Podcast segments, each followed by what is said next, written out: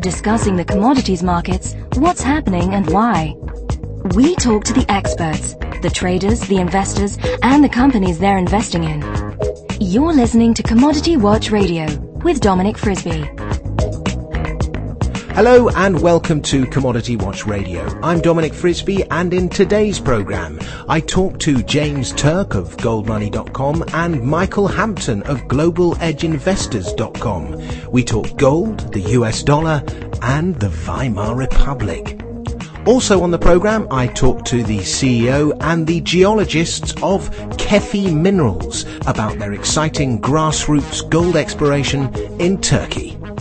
A reminder that nothing you hear in this program constitutes advice to buy or sell anything. It's just an expression of opinion only.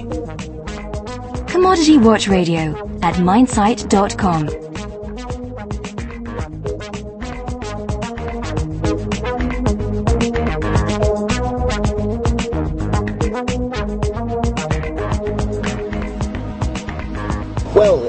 Monday morning, and uh, I'm very much looking forward to this interview. The gold price just hit $830. I'm sitting with uh, two of the biggest gold bugs around James Turk, the founder of Gold Money. Hello, James. Hello, Dominic. And I'm sitting with Michael Hampton, who you all know as Dr. Bub, and Mr. Gold Stock Trader himself. Hi, Mike. Hi, Dominic. Um, let's start with James. This move we've seen in gold since since August. I think it's taken all of us by surprise with uh, just the sheer size of it and the velocity of it. Um, where are we? I mean, y- your book is called "The Coming Collapse of the Dollar." Maybe you should recall it the uh, ongoing collapse of the dollar. Or the collapse of the dollar, Or because it is in the process of collapsing. You know, as bad as it's been for the dollar, I think there's more to come over the next six to nine months. And I think we're headed toward a major currency crisis, uh, you know, similar to what happened in Argentina a few years ago or with the Russian ruble before that. Uh, I, I do believe that the, the dollar is headed for a collapse. It's on what I call the path uh, to the monetary uh, fiat graveyard, fiat currency graveyard. Um, and sooner or later it will get there if it doesn't get off that path. And right now, there's nothing being done in Washington by the Federal Reserve, by the Treasury, by the President, by the government uh, to get the dollar off that path. It's pretty scary. One thing that's, that surprised me is that um, the two lowering of interest rates we've seen in the last two or three months, even though in stock t- stock market terms we're in a bull market, they, they didn't need to do that.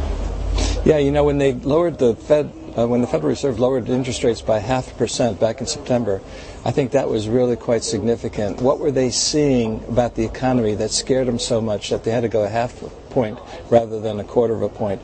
In other words, they were willing to risk a collapse in the dollar by lowering interest rates more than the market expected. And look what's happened to the dollar since then. And also, we see the economy now in the U.S. falling off the edge of a cliff as well.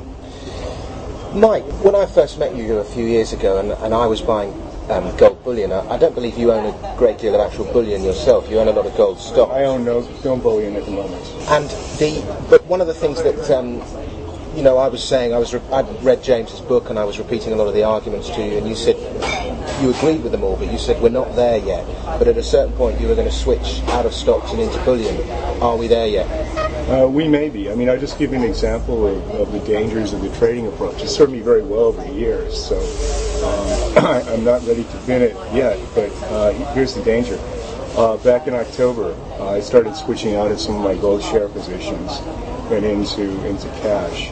And I, I went to about uh, 30% cash in my account, keeping some core positions uh, in, in gold. Um, and I've managed in the last few weeks to go back down to about 10% cash. But um, the problem is that um, if you switch, if you trade in and out, and, and you don't get as big a pullback as you expect, or the pullback doesn't last as long as expected, you may not get your cash back in before it takes off again. And I think what we've seen in this this little dip we saw from 800 to 780 something, 850 to 780 something, it lasted about two days it was a very brief. I mean, it came in three waves, ABC, which which is what I expected, and I managed to get back in on the first day. But it, it only came down to the first of three support levels. I saw three support levels: one around 790, 785, one around 750, and one around 720. And we only came down to the first of those levels. Uh, I decided I should buy a little bit of gold uh, shares and and and, uh, and options. But uh, you know, I'm only you know partly invested where I'd like to be wholly invested if, if this is the real thing. And it's looking more every day, especially this morning, like we're in we're in for a real move here. Yeah, I mean the the, the gold price has gone from what 780 halfway through last week. In three or four days, it's gone up to 830. That's a 50, almost a 60 dollar move in three days, and barely anyone's spoken about it. Yeah, actually, that's actually a good sign. It is very bullish. But, you know, I think what we have happening here is a short squeeze, you know, real classic short squeeze. We had uh, COMEX open interest recently at all-time record highs, and even with the pullback, we saw some long liquidation, but open interest still stayed over half a million contracts, which is huge. So it seems like the, the longs are going to take on the shorts, and looks like they're going to squeeze the shorts here. So my guess is is that uh, it could be going up a lot higher over the next week or so, particularly this week as the options expire. We'll see what happens. I think it'll be interesting to see how the commercials react. They're badly beaten this time, I mean, they usually win. And I think they've won just about every contest for the last five years, maybe ten years, and this time they're losing. I mean, the, the last, well, this time being the last few weeks and a couple of months they've been losing. But what's their reaction going to be if, if, if they can't move the gold price around the way they want to? Well, I think we're going to get closer and closer to free market in gold, which has been something that I've been waiting for for a long time. And if we get toward a free market in gold, we're going to definitely see a four-digit gold price in 2008, which is which, is what my expectation has been. Uh, I think we're going to go a lot higher. And it's partly because, you know, again, the monetary problems, not just with the U.S., but everywhere, uh, are becoming more and more apparent. The whole world is inflating. People are looking for safe alternatives, and, you know, gold is the safest of them all because there's no counterparty risk when you own gold bullion. I think all those governments that uh, link their currencies to the U.S. dollar and then kept their reserves in dollars must be feeling very unsafe at the moment. Yeah, absolutely. And, you know, we saw Kuwait break its link to the dollar. There's rumors now that the other Gulf countries are going to be breaking their link to the dollar. Uh, it's a question how long before, you know, Hong Kong and China um, break their link to the dollar but it looks like the dollar is, is headed lower. The bigger question, though, is as the dollar heads lower and goes into this black hole, is the gravitational pull of the dollar going to pull the other currencies with it? You know, recognizing that these other currencies are backed mainly by dollars. Uh, as the dollar goes to oblivion, are the other currencies going to be pulled into oblivion with it? Yeah, that's uh, something that interests me. I mean, I know generally you're bearish on unbacked currencies, James, but sterling has been so strong well, certainly against the dollar, and maybe less so against the euro. But um, so we've not seen the same dramatic rise in the gold price in sterling terms. But I think sterling's strength is purely the, the dollar's weakness. It's, it's got no other fundamental backing to it. Do you have a, a, an outlook on sterling? Um, it's not my favorite currency. Um, I would probably go with the Canadian dollar, uh, given the fact that it's a resource-based uh, currency uh, and maybe even the Australian dollar. Uh, my favorite currency plays right here, though, would probably be the uh, UAE uh, dirham and the Saudi rial because they're most likely to revalue in the short term. How do you buy those? It's very difficult. You know, they don't have the deep markets. Um, there's really no forward contracts. Um, best thing is just to have bank deposits, you know, in the UAE. Is there um, any prospect of gold money finding a way for uh, its, uh, its its clients to buy to buy these currencies? Well, you know, I've made a couple of trips to the to the Gulf region uh, over the past couple of years, and um, it's definitely an area where we're going to be expanding to in the future. Uh, right now, we deal in four currencies: U.S., Canadian dollars, British pound, and euro. But uh, over the next year, we'll probably be adding some additional currencies. I don't know if it would be a Gulf currency yet, uh, but we're definitely looking there. We've added a vault in Zurich now for an additional storage option. Uh, we'll probably have a vault in Dubai sometime next year as well. Have you noticed, James, uh, since August, a lot more people opening accounts with gold money?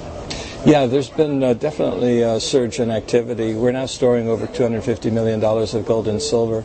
Um, and um, we're getting a lot of new activity, and it's it's pretty much global as well. You know, a lot of people outside of the U.S. are concerned about what's happening to their dollar accounts, and we're seeing a lot of switching out of dollars into precious metals. I think that's going to continue as well. James, let me ask you a question. Um, Mike and I talk junior mining companies a great deal on this show.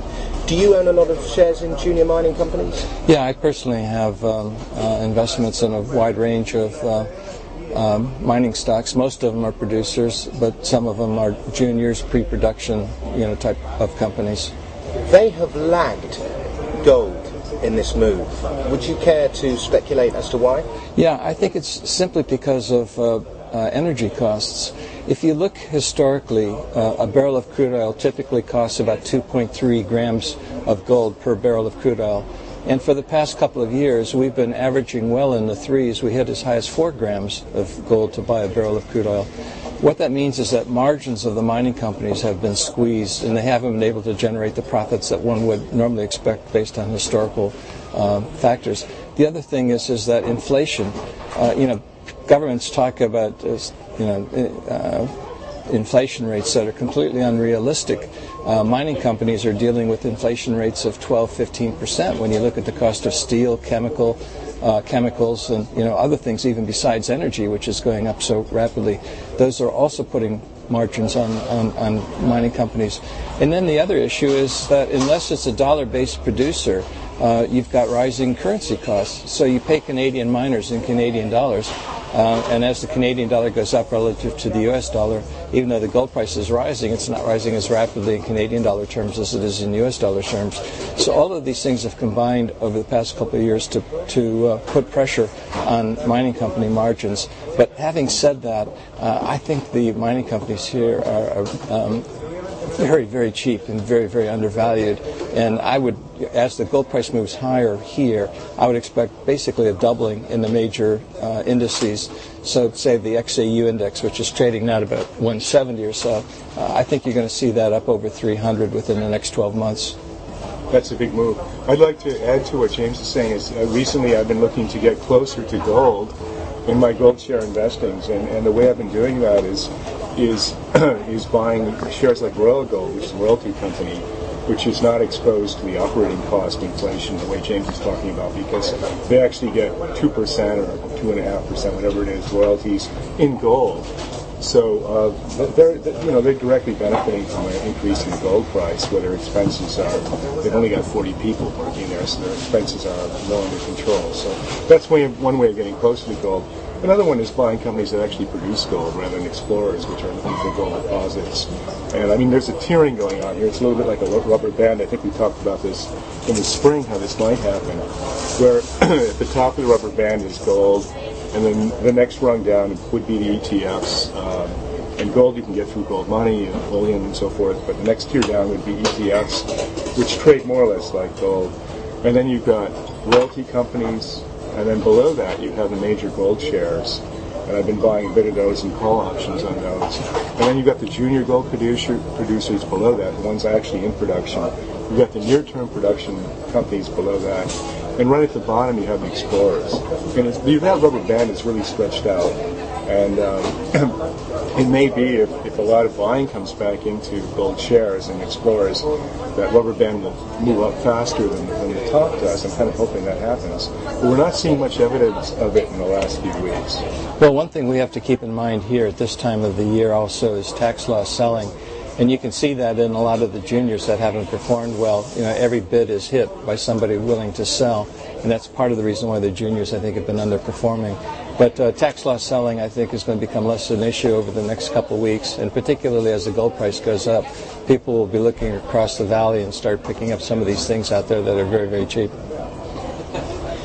I heard you speak the other day, James, and one of the questions you were asked um, was that gold can't realistically challenge the dollar as to be the um, global reserve currency, if you like, because there isn't enough of it in proportion to the amount of people that there are in the world and in proportion to population growth. You had a very interesting reply to that. Yeah, you know, that's a, a, a common uh, misbelief that people have, um, or incorrect belief. Um, the reason why gold is money is, first of all, we accumulate it. It's the only thing that we humans produce for accumulation. So essentially, all of the gold mined throughout history still exists in its above ground stock. And that above ground stock grows by about 2% per annum, uh, which is new mine production adding to the above ground stock.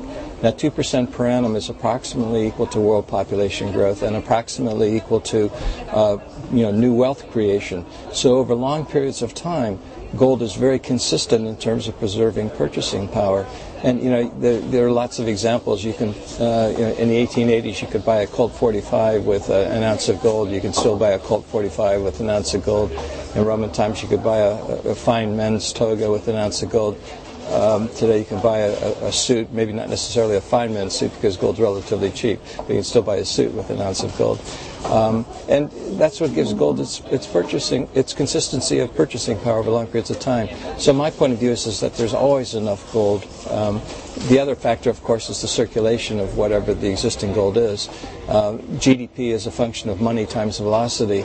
So if you have a supply of money and you circulate it more rapidly, you can get a higher GDP let's come back to the question of um, December tax selling and juniors lagging. Silver's also been the big laggard. Um, Mike, do you have a comment on that?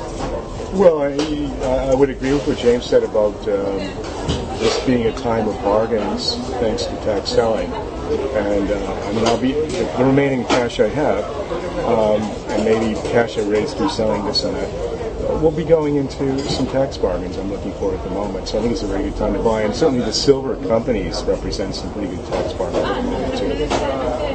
Yeah, the silver companies look very cheap. Yeah, I agree. And I think silver itself is very cheap. You know, it, it briefly broke above its May 2006 high and then it came back below it. It's, you know, trying to break above that May 2006 high. Um, and I think once it does, you got you're going to see a run to twenty dollars, and that's what my expectation is over the next several months. So I think silver is, is very good value here, and, and I think the, the concentrated silver shorts, which are the silver equivalent of the gold cartel, uh, I think they're going to have their head handed to them on a silver platter, pun intended, over the next several months.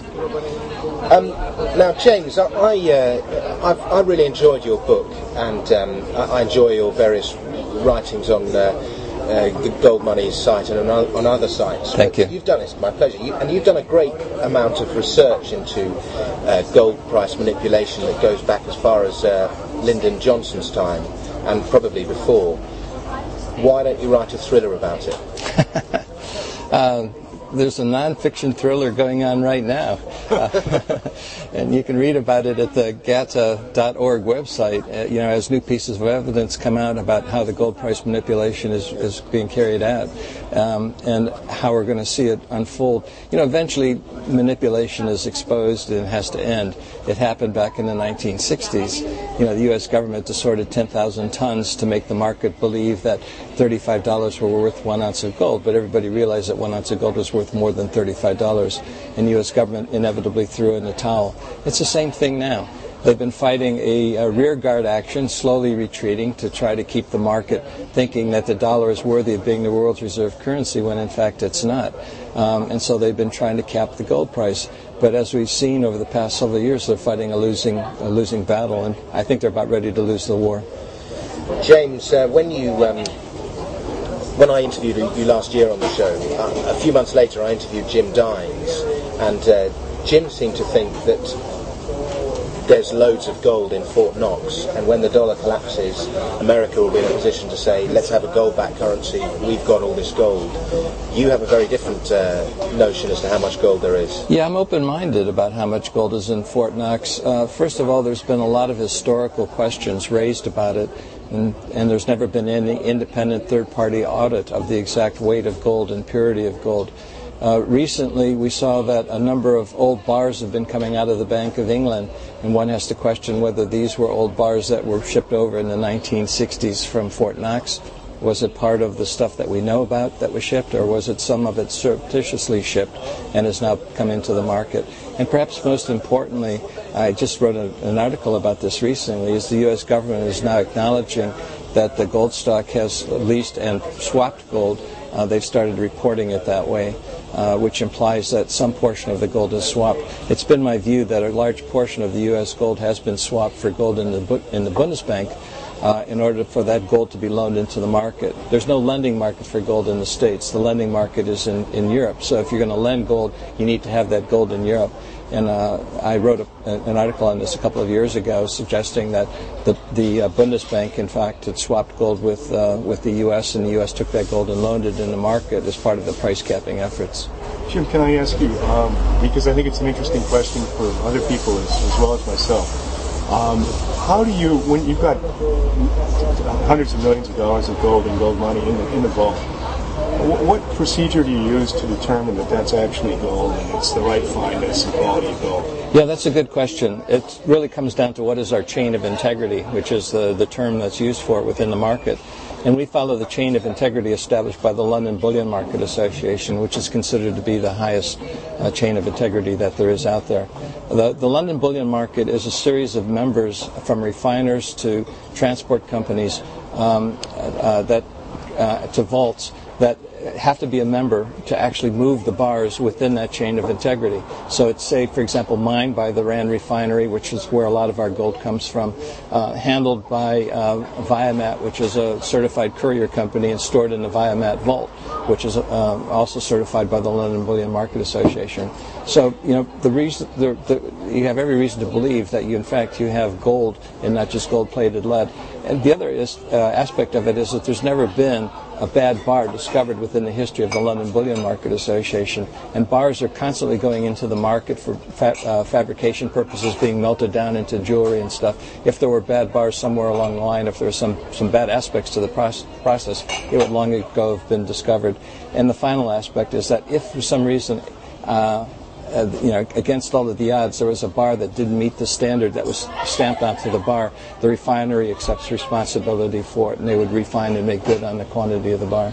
Now, you said something about different types of gold coming into the market. I mean, older gold or gold that's stamped differently. I mean, are you seeing evidence of that at Gold Money as well? No, at Gold Money, we're not seeing evidence of that because we require LBMA standard bars for all gold and silver that's stored in Gold Money, regardless whether it's stored in London or stored in Zurich.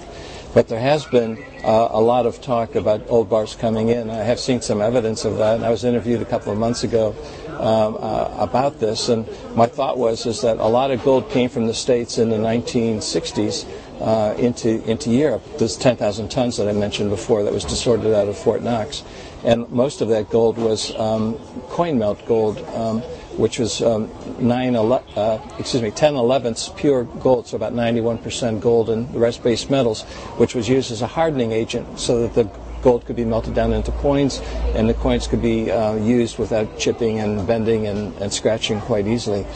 Um, it's recent evidence suggests that maybe some of those bars are, are, are coming into the market it's been described also as bars with cracks and fissures in it. That's a little bit suspect because gold doesn't crack, it doesn't get fissures, it doesn't disintegrate over time. So I'm not quite sure what, what those comments are.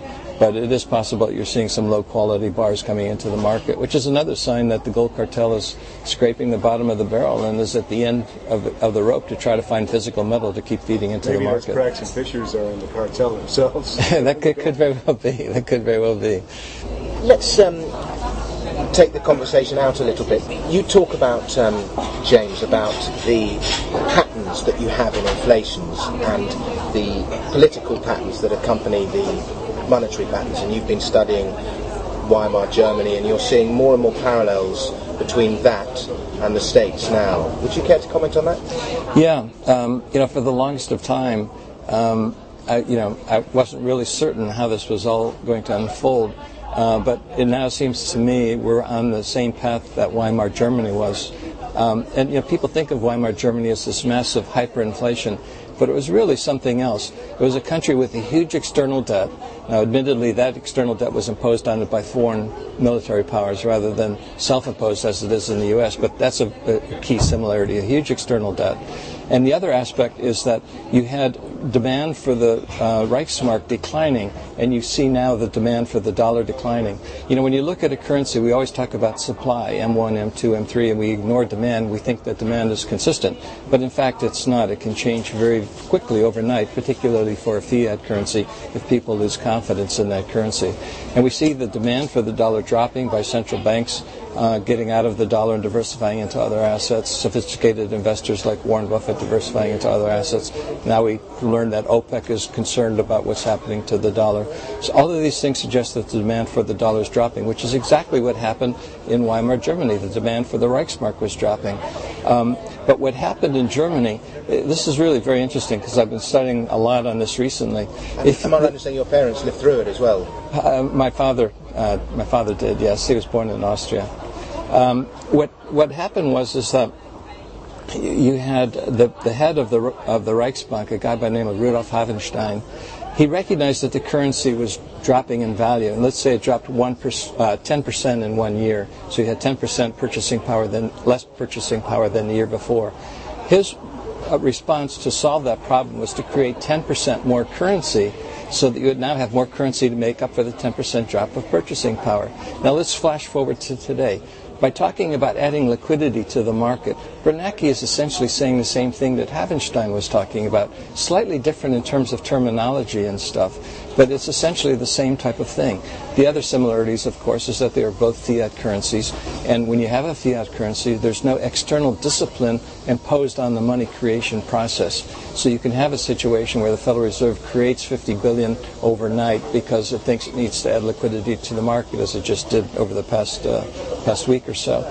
Um, but when you're tied to some external factor, like under the classical gold standard, you're limited as to how much money can be created, and that keeps you off this path to the fiat uh, currency graveyard uh, that the U.S. dollar is now on, and that the Reichsmark uh, eventually followed and, and, reached that graveyard in 1923. So we got a situation here with falling demand when there's tremendous supply of dollars in the hands of Americans and non-Americans alike, and people have been holding the dollar as reserve currency. And if, if few people want it, and lots of people want to get rid of what they got, you know, the price has got to could fall very, very fast indeed. And that's exactly my view over the next six to nine months. But it's even scarier now than it was with the Reichsmark from the point of view that the Reichsmark, although Germany was a very powerful country and modern economy at the time, it wasn't the world's reserve currency.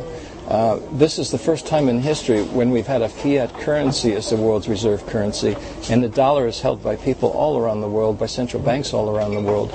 It's, it's, it's almost imponderable to consider, you know, what's going to happen when the world's reserve currency goes the same way as the Argentine peso. I mean, you can look at a country like Argentina and consider the implications. What happens when the world's reserve world's reserve currency goes down this path to the fiat, uh, fiat currency graveyard? Do you see the politics following the money?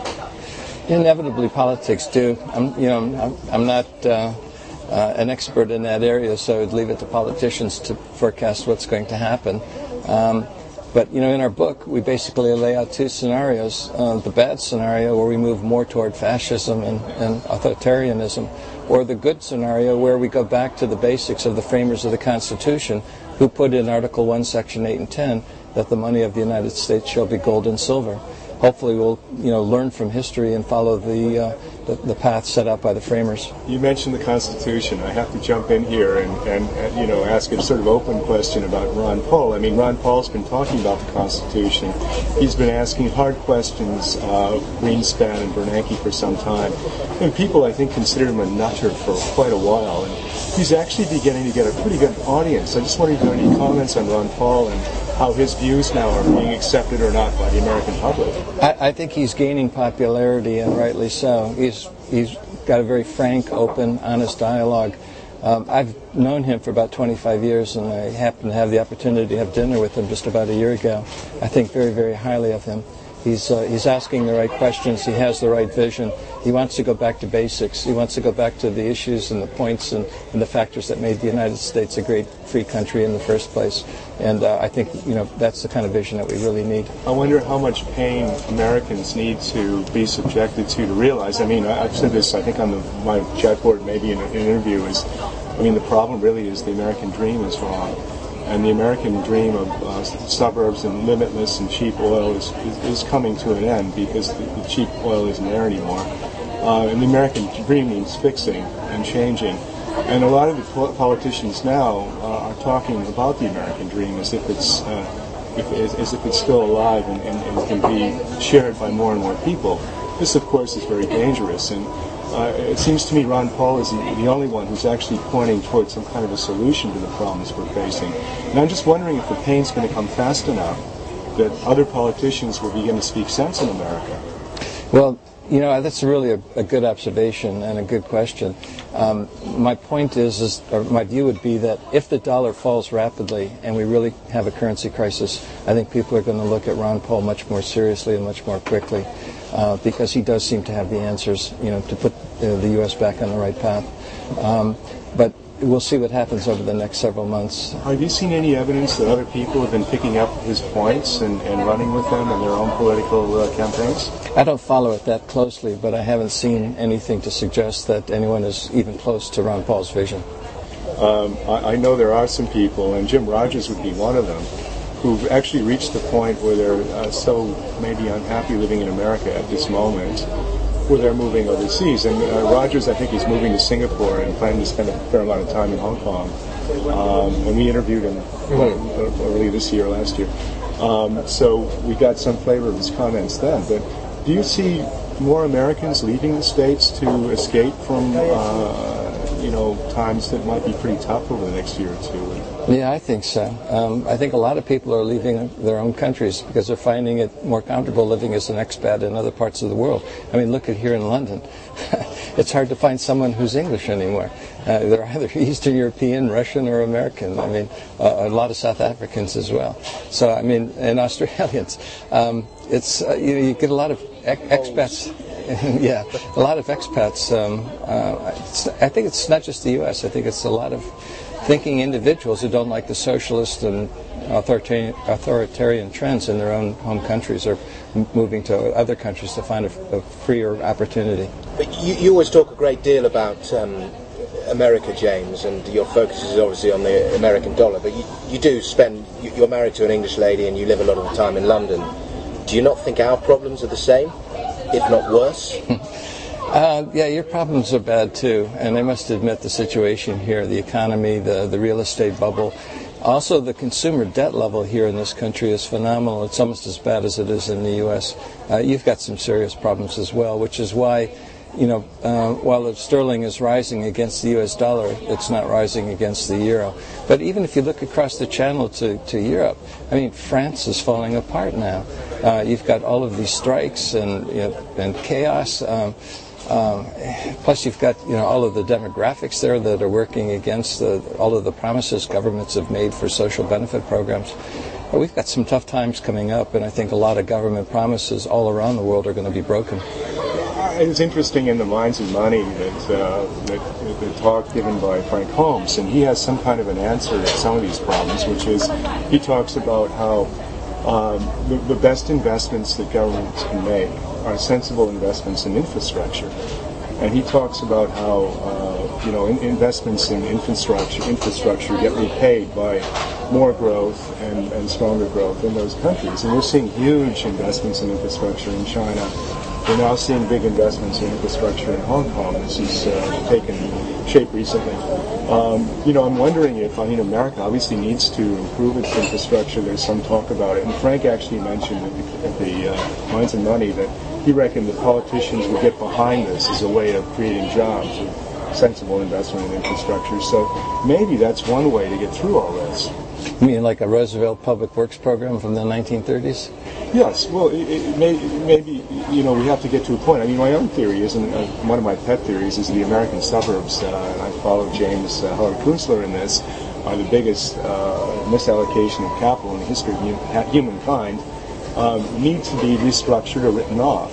And I think they will be both restructured and written off, where parts of them will become ghettos and horrible to live in. Other parts of them will become nice to live in because they're connected through mass transport and other infrastructural investments. So I think we're going to be seeing more and more money from sensible, hopefully sensible infrastructure investments in the UK and in the US and other countries because the alternative is, is pretty dire. I mean, having people do make work that doesn't achieve any purpose is, is, is not as good as having people do something that actually builds the country and builds its future. And the point I was making about Roosevelt was that that was all borrowed money. The U.S. cannot borrow any more money.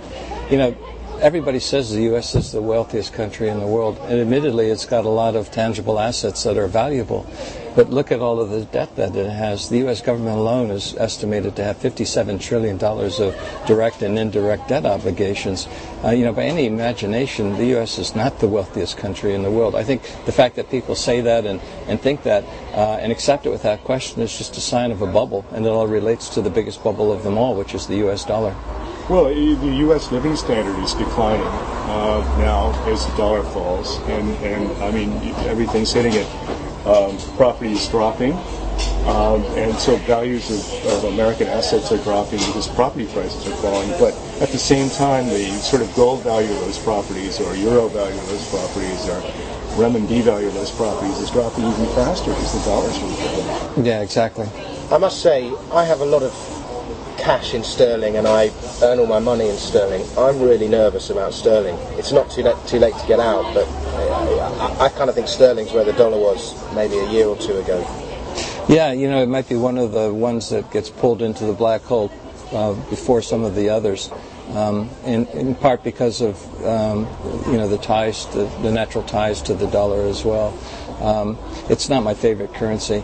If I had to get a hold of currency today, it would probably be something like the Canadian dollar, uh, or on a short-term basis, my favorites would be the Gulf currency countries, the UAE dirham or the Saudi riyal. James, you, you may have done this work or, may not, but I've spent a lot of time looking at uh, home builders versus interest rates. And uh, I look at certain, discovery crossover point, and that it, it, it, helps to see the graph, but in general it involves uh, home builders breaking an uptrend at the same time that interest rates break a downtrend. And that magic crossover point happened both in the U.S. and the U.K., but it happened at different times. And there's a gap of 17 months. The U.S. went through this uh, this turning point about 17 months before the U.K. The U.K. went through it um, U.S. in July of uh, 2005, and the U.K. went through it right at the end of last year. So I, I like to say that the U.K. Uh, property market is just over a year behind the U.S. market. And on that basis, uh, you know, we may begin in 2008 to see a fall in in sterling as as the UK government tries to uh, support its property market by bringing down interest rates. That's an interesting analysis. How long does the trend go before they reverse back the other way, typically? It hasn't happened yet in the U.S., but I, I, I, I guess uh, three to five years. Yeah, that would be my guess too. If you go back and look at the late 70s uh, and early 90s, you know, the big uh, real estate problem bust back then with the savings and loans you know, people today are saying, "Oh, this problem's going to be fixed in you know six months or three months." I think that's uh, wishful thinking. You know, real estate problems take years, not months, to resolve themselves. Exactly, because it's not a problem of the financial fabric. I mean, the financial fabric is, of course, tied into property prices, but the real problem in the U.S. is too much supply of houses. Um, and that problem doesn't get fixed in a year. It takes years and years to fix it. Yeah. Mike, I got a question for you. You know, you've been years and years of experience in uh, derivatives, having traded for a major U.S. bank for many, many years. What do you think about the mountain of derivatives that's being built up around us? And you know, also, we just saw over the last six months one of the highest historical six-month growth rates for more derivatives. Well, that's a really interesting question because uh, that growth has been happening at a very dangerous time because um, I think there's money to be made or uh, you know investments to be protected by trading these derivatives. So that's one thing that's driving the banks to, to do this. They're, they're making money from trading them as their customers, hedge funds and so forth, look for this type of protection. Uh, but at the same time as the trend of growth is there, the banks don't like each other's risk very much anymore. I mean, there's there's a fall in appetite for, for Chase liking uh, Citibank's, uh, not Chase, but Morgan liking uh, Citibank's risk and, and, and, and so forth. I mean, bank to bank, they're getting nervous. So I think this trend is headed in a very dangerous direction. What will be the fallout from that, in your view, as the derivative mountain implodes? Well, or will it implode? Will it just continue to go sky high? Well, I, I I'll just backtrack a little bit before I answer that because uh, one thing is that you were talking about the um, money, uh, sorry, velocity of money. And um, when, you, when you're looking at derivatives portfolios, I think you have to keep in mind there's a velocity of derivatives. Whereas if, if, if, if James sells a derivative to Dominic and he sells it to me and I sell it back to James, it may not be the same derivative by the time it comes back. And by going around that chain, it's actually creating positions on the books of each of, each of us. And to some extent, those risks can be netted out. But if that derivative gets traded around faster and faster, the books build up, where the actual risk may be a lot smaller than it looks. And I think one reason the banks haven't blown up before is that there's a lot of footprint of velocity of derivatives which have left, uh, you know, a trail of balance sheet derivatives uh, on the balance sheets of these banks and the, the real, where the real risk didn't increase as much as, as expected. The problem is, though, if there's, big vol- if there's a big volatility after those derivatives have been traded, then there are losses and profits to be sorted out in each of those trades. If the banks don't trust each other, they're not going to want to make those payments back and forth. And that could be very, very dangerous indeed.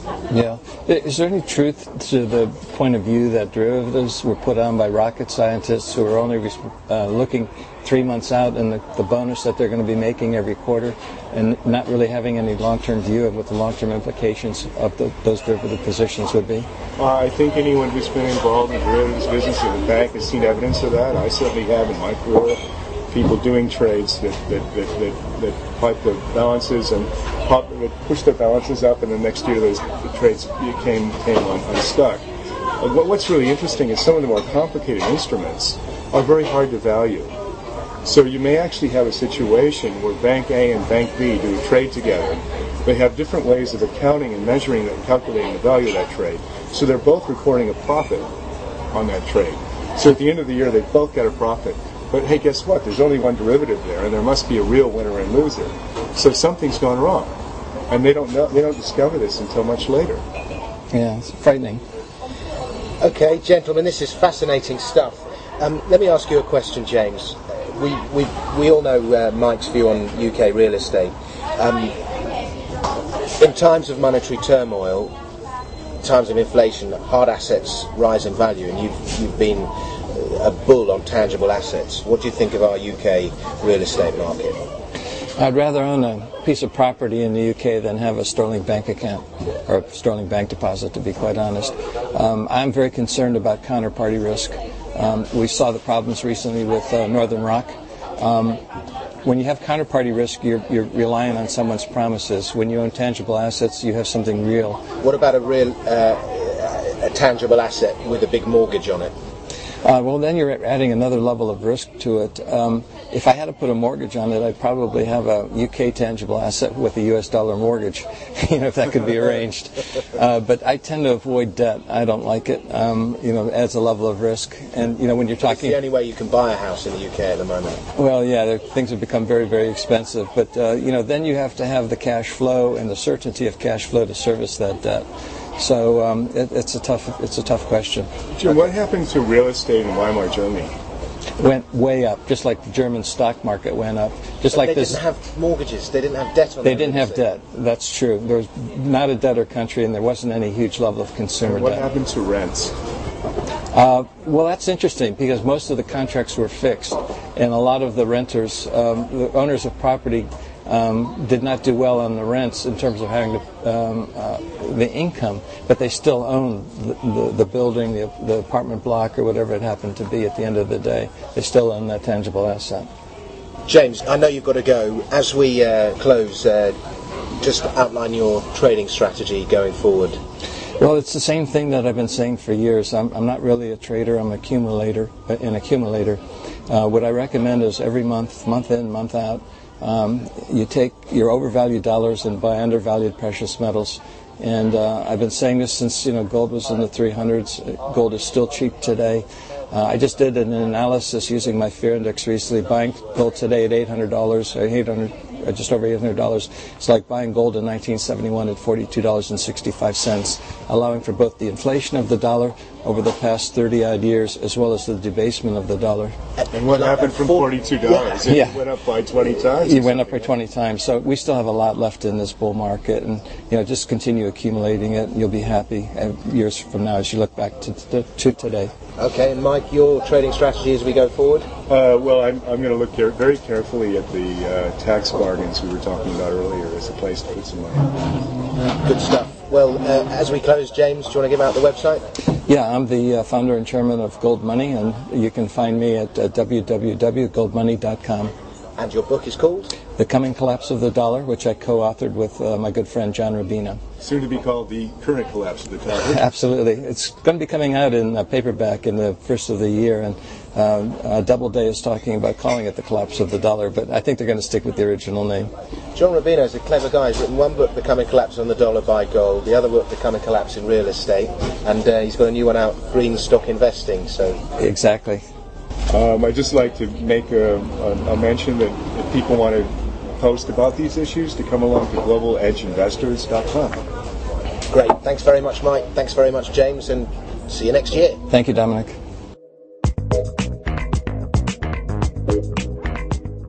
You're listening to Commodity Watch Radio with Dominic Frisby.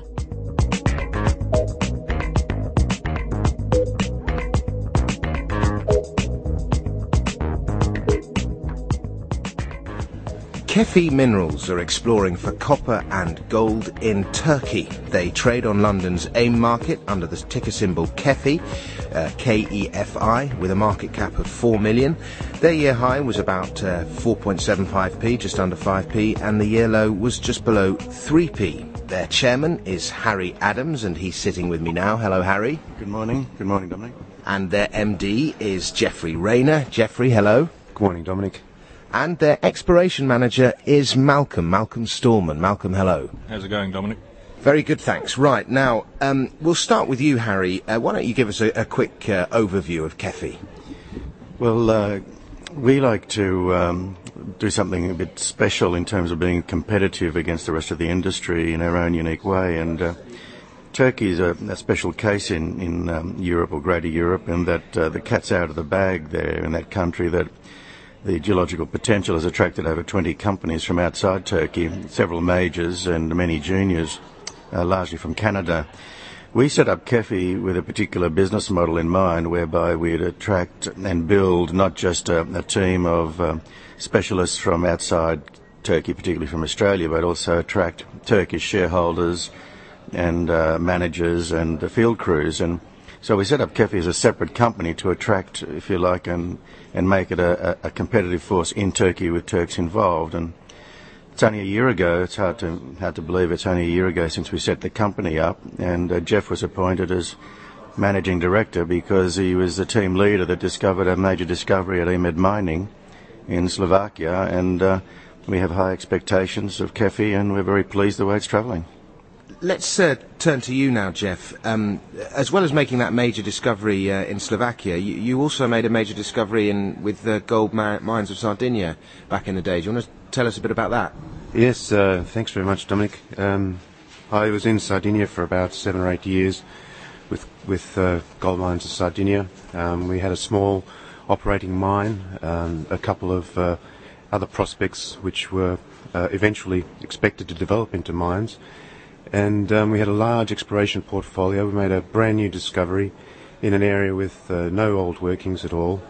Um, had large potential. We had um, a gold footprint of over four kilometres long and uh, up to about a kilometre wide, and it was uh, significant enough to attract uh, a few majors. Um, initially, Homestake Mining. They got uh, swallowed up by Barrick, and Barrick didn't particularly like working in Europe, so they dropped it. And subsequent to that, Goldfields uh, came and picked it up. Unfortunately, the situation in, um, in Sardinia and uh, is that there's a new governor there who doesn't particularly like mining and uh, is more or less strangled the industry to a, to a standstill. And uh, that's more or less why we, we got out of Sardinia and um, why we particularly like exploring places like Turkey where there is a track record um, of new mines that are being permitted um, in the last uh, five years, there have been two mines as recently as last year.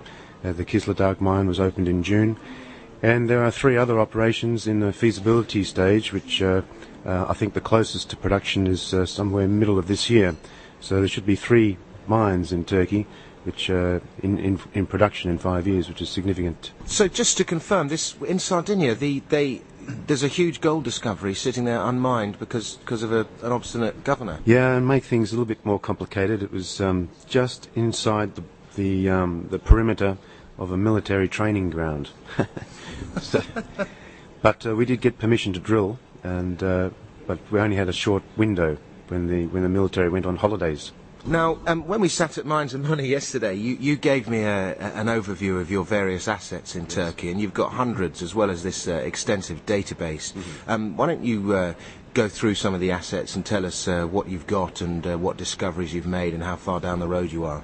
Um, yeah, well, it, uh, it goes back a couple of years uh, with Harry and EMED, where it was incubating the idea there to. I should just say, EMED own 31% of KEFI. 34% of KEFI. About 20 years ago, uh, three very famous uh, Australian geologists were working in um, Turkey and Greece, and they spent uh, well over three years um, exploring um, east, west, and north, south of Turkey, They accumulated extensive data on, um, on, on, Turkey, including uh, 100 uh, priority prospects um, for which they gathered uh, basic data and, and uh, actually drilled on a few tenements as well. Uh, in Turkey, that data isn't uh, collated and stored in a central database. So it's retained and it's a unique proprietary database which uh, EMED bought and um, KEFI subsequently bought off EMED in the, um, in the float of KEFI in December last year. And um, we went to the float with some um, exploration ground that was uh, generated by uh, EMED's Georgian geologists who uh, uh noticed some um, alteration in prospective rocks close to the, the um, Georgian border and happened to be free. EMED picked it up. We also picked up another quality prospect near Gumushane. Um, so we started the, the company um, last year on, on that basis, a proprietary database um, which gave us uh, an advantage to, to explore in Turkey and uh, two large packages of tenements. Since then, we've um, built on that. We've um, quickly acquired um, uh, five other prospects We've built up a, a quality team. Uh, Malcolm Stallman is our exploration manager. He's uh, been an exploration geologist uh, for over 20 years. He now lives in Turkey. His wife is Turkish, and uh, uh, it's been quite an asset to have him. And he also has a track record of uh, discovery success. And further to furthermore, we made discovery in September this year, and it's a brand new discovery. And Malcolm responsible, was responsible for that. That's at Artvin, and that was our latest uh, press release where we uh, discovered uh, gold cropping out on a road outcrop in the Artvin prospect. We've since um, expanded that uh, discovery to a uh, uh, well over one and a half to two kilometres long in soil geochemistry. We've we're now just finished our exploration work due to the winter season on that particular prospect but we are quite encouraged. We've got up to two grams per tonne gold in the soils, which is very high, and uh, we expect to be uh, uh advancing that to a drill prospect very early next year. Our second uh, prospect, which is uh, we're quite excited about, is a, a vein, which we um, a, a epithermal quartz vein, which we won in a tender. we had indications of the potential of this vein from our database. We bid in the tender, we won it, and um, we drilled it in uh, July, August. Unfortunately, we didn't drill deep enough because it's been mined by the Romans. Uh, extensive mining over 200 metres long, and uh, we were surprised that they went down as uh, as deep as 50 metres. Um, there are three veins and uh, extensive workings on all three veins, so we've got to turn around and drill back underneath those. There are bits of float which have been brought up from depth that we've sampled and uh, some of the grades have been spectacular with up to 150 grams per ton gold, over 1,000 um, grams per ton silver. So uh, the Romans wouldn't have mined anything low grade, so uh, they had to have seen the gold. So expecting um, that uh, when we re-drill it in uh, early next year, that uh, there should be bonanza shoots. We're expecting bonanza shoots underneath these old workings. Um, if it was already a mine, you know, 2,000 years ago uh, under the Romans, and let's say you get those bonanza shoots, um, what, I mean, how quickly could you turn it into a, a, an actual producing mine? well, normal normal time frame in a country uh, that uh, doesn't obstruct the process of mining, uh, it would take uh, you know at least a year and a, a bit to, to drill it out, and then you would have concurrent to that um, engineering studies, environmental studies, and the normal time frame and construction, building a, a plant, you'd be looking at uh, at least uh, two and a half, three years. And uh, in Turkey, uh, you know, there's been um, no obstruction by the government in um, developing these mines, so you could expect something along those time frames. Just uh, on the subject of Turkey, um, are any of your assets close to the Kurdish border? Um, our, no, most of our um, uh, tenements are in western Turkey, Anatolia, and uh, uh, up in the um, the Pontides, in northeastern Turkey. But um, we are exploring um, all over Turkey, and uh, uh, we've encountered no real problems anywhere we've gone. Uh, obviously, we stay clear of the, the, you know the the border counties between Iraq and Iran and Syria, but in general speaking, um, you know, a large uh, quarter or a third of eastern Turkey is Kurdish, but we've encountered absolutely no problems with the people there.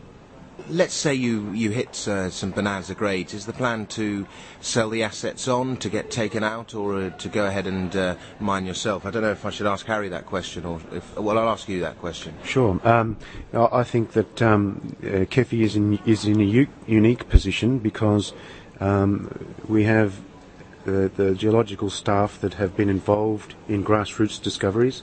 They've also been involved in resource drill outs. They understand what's required there with uh, um, all of the quality assurance and quality control and taking a resource to a uh, reserve and resource stage.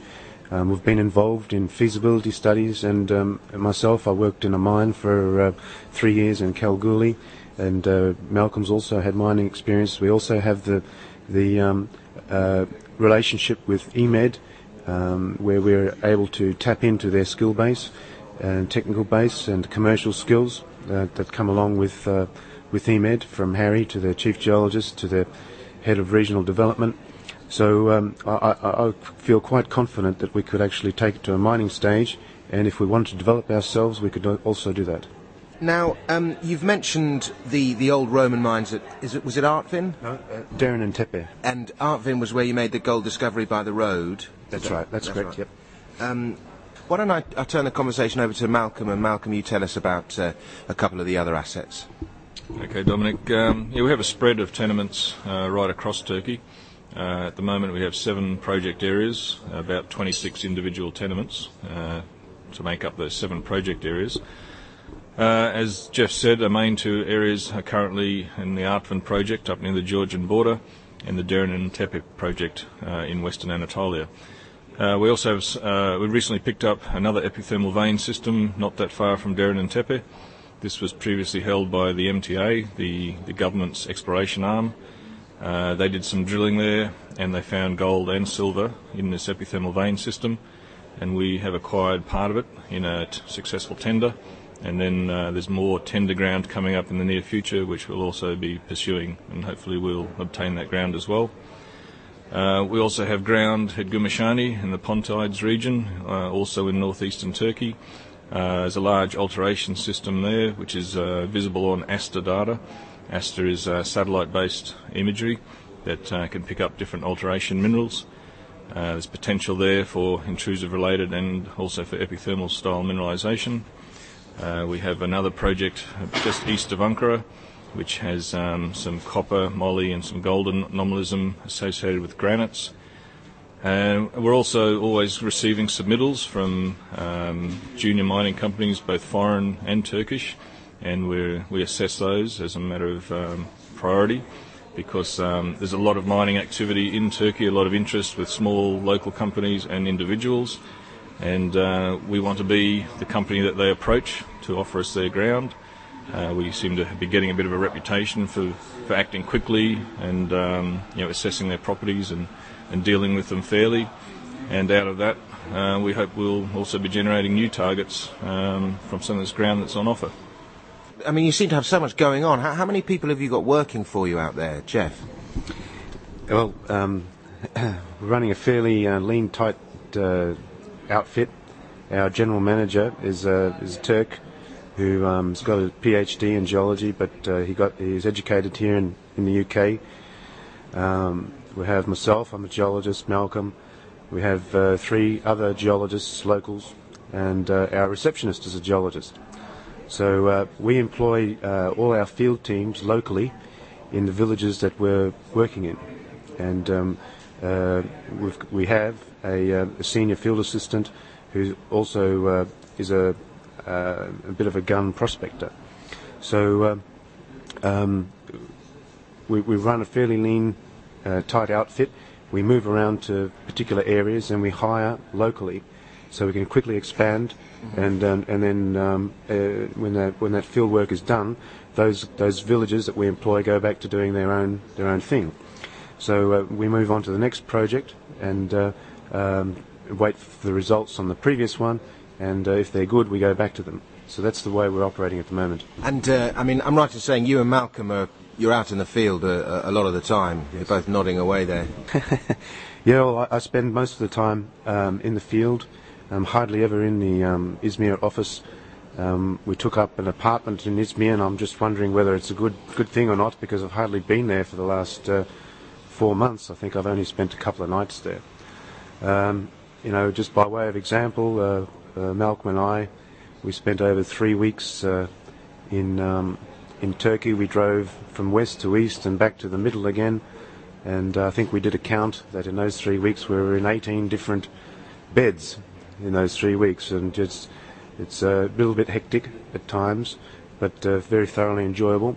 And uh, one day we're up in mountain peaks, and uh, next day we're on the hunt, looking for quartz veins in in uh, thick, thickly wooded creeks. So it's quite exciting. Let's turn this over to you, Harry. Let's give us a quick overview of the company. How many shares outstanding? Um, whether there are any warrants, warrants and options. Uh, who are the other major shareholders apart from EMED?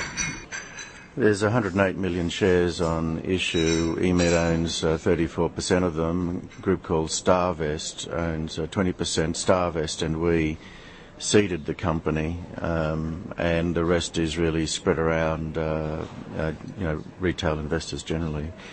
Um, Which I should say, I am one. Yes, I have noticed your interest, Dominic. Um, the um, I think that uh, the uh, there are no warrants, by the way. It's just incentive options for senior executives. Um, we uh, um, just on that note, I might just pick up on a point that uh, you raised uh, via Jeff, and that is that we, we are uh, not, and we're proud of this, we, we, are not a group that sets up an office in London or Toronto or Sydney and flies in and out of a place every month or two and does a bit of work and then prattles on to our shareholders about it. We are, we are. Uh, uh, it's a very, very important point. We are real explore, exploration development people. Jeff is actually out in the field all the time. He, he, you, you know, Dominic, how difficult it is to get him on the phone, let alone to come to London to talk to you, because he's actually out doing the work. One of my roles as chairman, which I take really seriously, is to do whatever I can do to keep them out there where the action is, building relationships and, and walking the ground and, and so on. So EMED and the corporate team at EMED do the servicing behind the scenes to make sure that the KEFI team are actually out in the field doing the critical work to build a real company. It, I can't emphasise how strong, strong that point is, and uh, does differentiate us from many others at least. I mean, I have no doubt about that. I see how hard both Jeff and Malcolm work. Um, why don't you tell us how much cash you've got and uh, what your burn rate is and when and if you're going to have to raise, do a next round of fundraising. I don't know if I should take that, if you want to take that question, Harry, or if you want to, Jeff. Uh, well, I'll just tell you the, the, cash and the philosophy, and Jeff can elaborate on burn rate and anything else he wants. But uh, we set up the company as an exploration company only a year ago. Uh, as I explained, over 50% of it is owned by two strong shareholders who are there to support the company as it goes from milestone to milestone. So I know Starvest feels the same. I was talking to its chairman the other day, and uh, we we treat uh, its raisings as it achieves its performance and its milestones in, in a sense as rights issues. Difficult to formally do a rights issue in London under AIM rules. It's difficult to actually do a rights issue. So you do it by way of placings and try to uh, give everyone the opportunity as best you can. So we'll support the company as it, as it goes from step to step. I think at the moment you've got about five or six hundred thousand pounds, Jeff the winter's closing in a bit on Jeff at the moment in terms of drilling work, so you'll probably slow down your burn rate. But why don't you explain the burn rate more particularly to, to Dominic? Yeah, we're uh, quite uh, conscious about um, uh, uh conserving cash and uh, doing things efficiently, and um, uh, our burn rate um, without any active exploration is around about thirty to forty thousand pounds, and um, per, per month and depending on the type of work we're doing, if we're doing just ground surveys, uh, low cost, um, it's not much more than that. But if you're doing drilling, that's the uh, the most expensive uh, um, part of the exploration, and uh, typically you can spend anywhere between fifty and hundred thousand pounds on per month on, on drilling drilling programs. As we go forward now into 2008, why, don't you give us an overview of what the what the plan is for 2008? Okay, well, the year hasn't finished yet, and we're still um, assessing prospects. Um, in the last month, we've seen two that we'd like to acquire. Uh, we're working on those. Um, just, when you when you see a prospect that you like, have you found out about it initially through the database or? or Uh, yes, um, we've uh, been tirelessly working on that front. Uh, unfortunately, um, as uh, Harry alluded to before, the, uh, the the situation in Turkey is quite competitive, and also there are a lot of small miners, Turkish miners and speculators, and um, that works both ways. One, it can be difficult to sew up um, a coherent piece of ground to explore, and two, the the, um, the Turkish speculator is, is ringing us up for uh, um, uh, an opportunity, and that's uh, happening on a regular basis. It can we can have, you know, four or five a week, or just one or two a week, and uh, as I say, yes, yeah. Um, um, and we can use our database to screen out which ones are worthwhile and which ones aren't. So uh, in that way, we save a lot of time, and we can zoom in onto areas that we we uh, want to focus on. If we'll go out in the field, uh, we'll inspect it, and if it shows the size potential of what we uh, what we can uh, what we're interested in, and then the, the next part is the hard one, and that is the expectation of the local miner. And um, so you know that's how it works. Um, for 2008, we've got uh, already two two prospects that uh, we want to go back and drill. They're almost drill ready, and that- which is uh, which are uh, Artvin and uh, Darren and Tepe. And um, we also have a, a, a prospect which we are very very interested in. We tried to trying to tie that one up at the moment, and that's all more or less a walk up drill target as well. So in the first few months of next year, um, we'll have to wait for the snow to clear out in the high mountains, but uh, we're immediately at that at that level, and um, uh, we'll also have got a, um, a portfolio going back down to to uh, projects with uh, just geochemical surveys, and over the winter we'll be uh, concentrating on target generation and generating new projects. Malcolm, if you had to uh, put money on which of your projects is going to be your your your gold mine, uh, tell us which one it is. Well, the two main projects, as Jeff mentioned, Artvin and, uh, and Darren and Tepe, both have uh, pretty high potential. Uh, the Yannickley prospect, as part of the Artvin project, is a is a virgin discovery, so it's never been drilled before. Never, uh, no one's ever done any work like that on it. But uh, personally, I think Darren and Tepe, the epithermal vein system in, in western Turkey, because um, the indications are there that there was significant gold and silver there, given the size of the ancient workings and the depth of the ancient workings. Uh, normally, these workings only go down 20 or 30 metres, and with our drilling, we've found that they extend at least 50 metres, and if not further. Um, and as Jeff said, there's material that's been brought up from deeper down that carries very high grades of gold and silver. And uh, you know, it was hard work back in those days, so the Romans didn't dig holes you know, if it was low grade.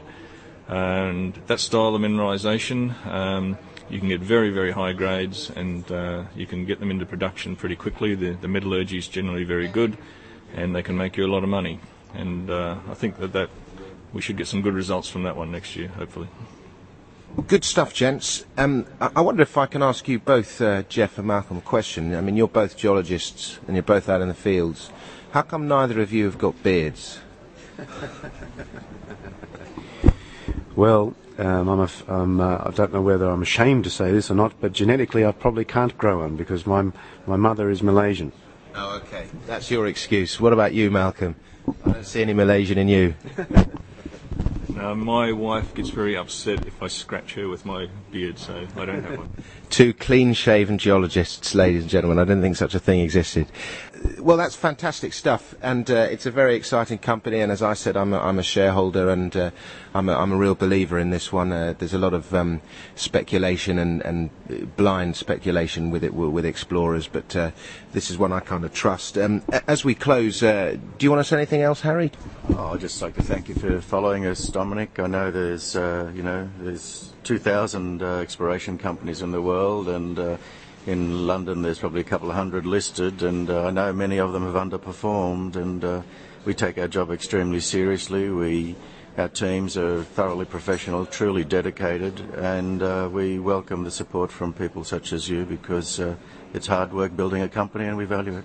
I will say this. Um, you said a lot of the uh, explorers in London have underperformed, and a lot of that has to do with our AIM market, and there's just very little um, retail interest or in, indeed understanding of explorers. Um, and I know you've been frustrated by this both with KEFI and with EMED in the past. You talked before about the possibility of, of uh, EMED listing in, on the TSX. Um, is that something you're thinking about with KEFI as well?